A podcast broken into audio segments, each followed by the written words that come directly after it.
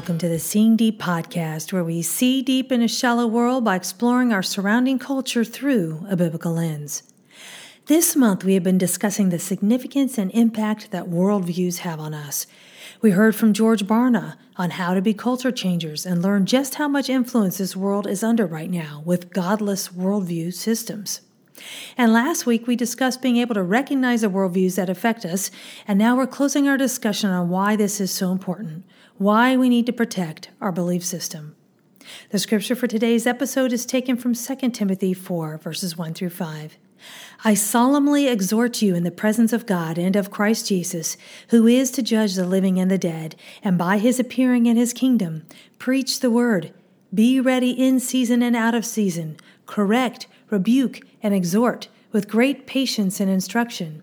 For the time will come when they will not tolerate sound doctrine, but wanting to have their ears tickled, they will accumulate for themselves teachers in accordance with their own desires, and they will turn their ears away from the truth, and will turn aside to myths.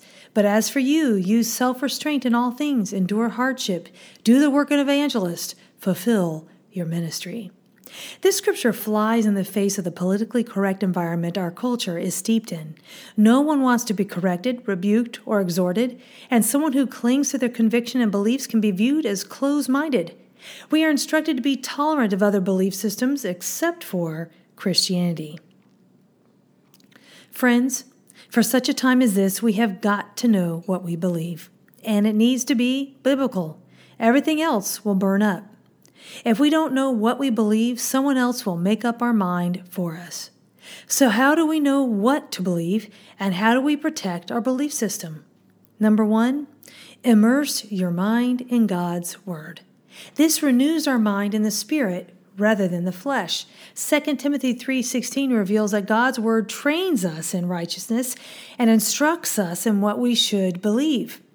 It says, All scripture is breathed out by God and profitable for teaching, for reproof, for correction, and for training in righteousness. When we are faithful to immerse our minds and saturate our minds in God's word, our minds are able to think rightly. Number two, resist beliefs that are counter to God's word. 2 Corinthians 10, verses 3 through 5, is a verse that helps us to remember to do this. For though we walk in the flesh, we do not wage battle according to the flesh, for the weapons of our warfare are not of the flesh, but divinely powerful for the destruction of fortresses.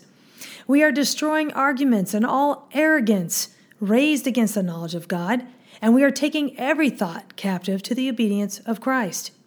Our faith is a fight, friends. Our beliefs are under attack. What we believe matters. Don't let anyone persuade you to be cavalier with your beliefs. Don't let yourself be pressured to accept doctrine or beliefs or ways of living that are counter to God's word. Number three, know what you believe.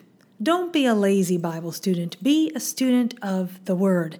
I know sometimes, even in raising my children, I taught them to have their devotional time.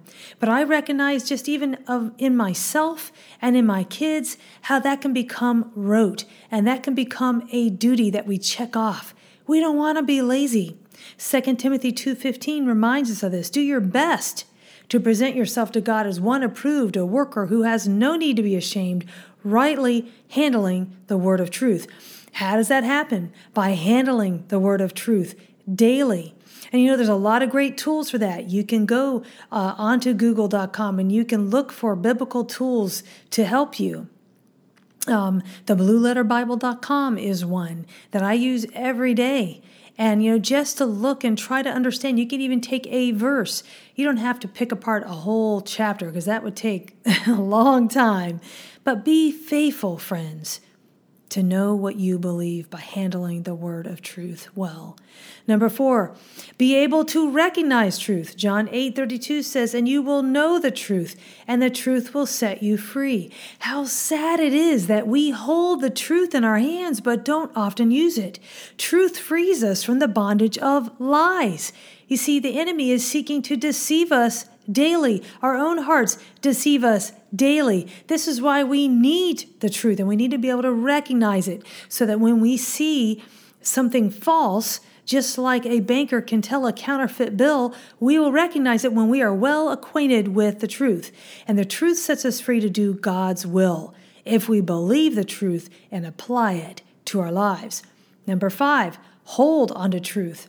Titus 1 9 says he must hold firm to the trustworthy word as taught, so that he may be able to give instruction in sound doctrine and also to rebuke those who contradict it.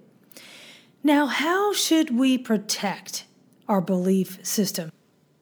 Protect your belief system in a way that is compelling and persuasive to others, but not badgering them or hitting them upside the head with your Bible. We will not compromise what we believe, but we must care for the souls who we are demonstrating our belief system to. 2 Timothy 2, verses 24 through 25 says, And the Lord's servant must not be quarrelsome, but kind to everyone, able to teach, patiently enduring evil, correcting his opponents with gentleness. God may perhaps grant them repentance, leading to a knowledge of the truth.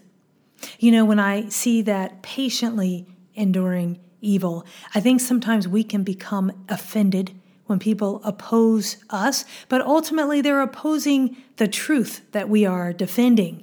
And so we need to try to separate ourselves and not take it personally. But as we defend the truth, our goal is to win their souls. And the Bible says, He who wins souls is wise. And we want to do it in a way that is kind, separate ourselves from the message that we're sharing. Colossians 4, verses 5 and 6 says, Walk in wisdom toward outsiders, making the best use of the time. Let your speech always be gracious, seasoned with salt, so that you may know how you ought to answer each person. Why do we defend what we believe? We don't have firm beliefs if we do not keep them. Paul wrote to the church at Philippi about his defense of the gospel, speaking of those who were antagonizing him in his evangelistic efforts in Philippians 1 15 and 16. Some, to be sure, are preaching Christ even from envy and strife, but some also from goodwill. The latter do it out of love, knowing that I am appointed for the defense of the gospel. Friends, we too are appointed to defend and share the gospel. What you or I think and personally believe must line up with God's truth, or it does not matter. And did you notice here that Paul is talking about people who are preaching Christ from envy and strife? In other words, sometimes we're going to have people oppose us within the body of Christ. It's a bummer. I'm going to tell you, I've experienced it. It's hard. People assume bad things of you, but here's what you have to do separate yourself from their insults. Care even for them. Don't let yourself be provoked and distracted from what we're really called to a defense of the gospel and to share God's word. In summary, friends, know what you believe and believe what you know. Defeat worldviews that do not line up with God's word. Protect your beliefs so that you can live out what you say you believe and help others to do the same. You've been listening to the Seeing Deep podcast, where we dive into the Word of God for the answers to life's problems.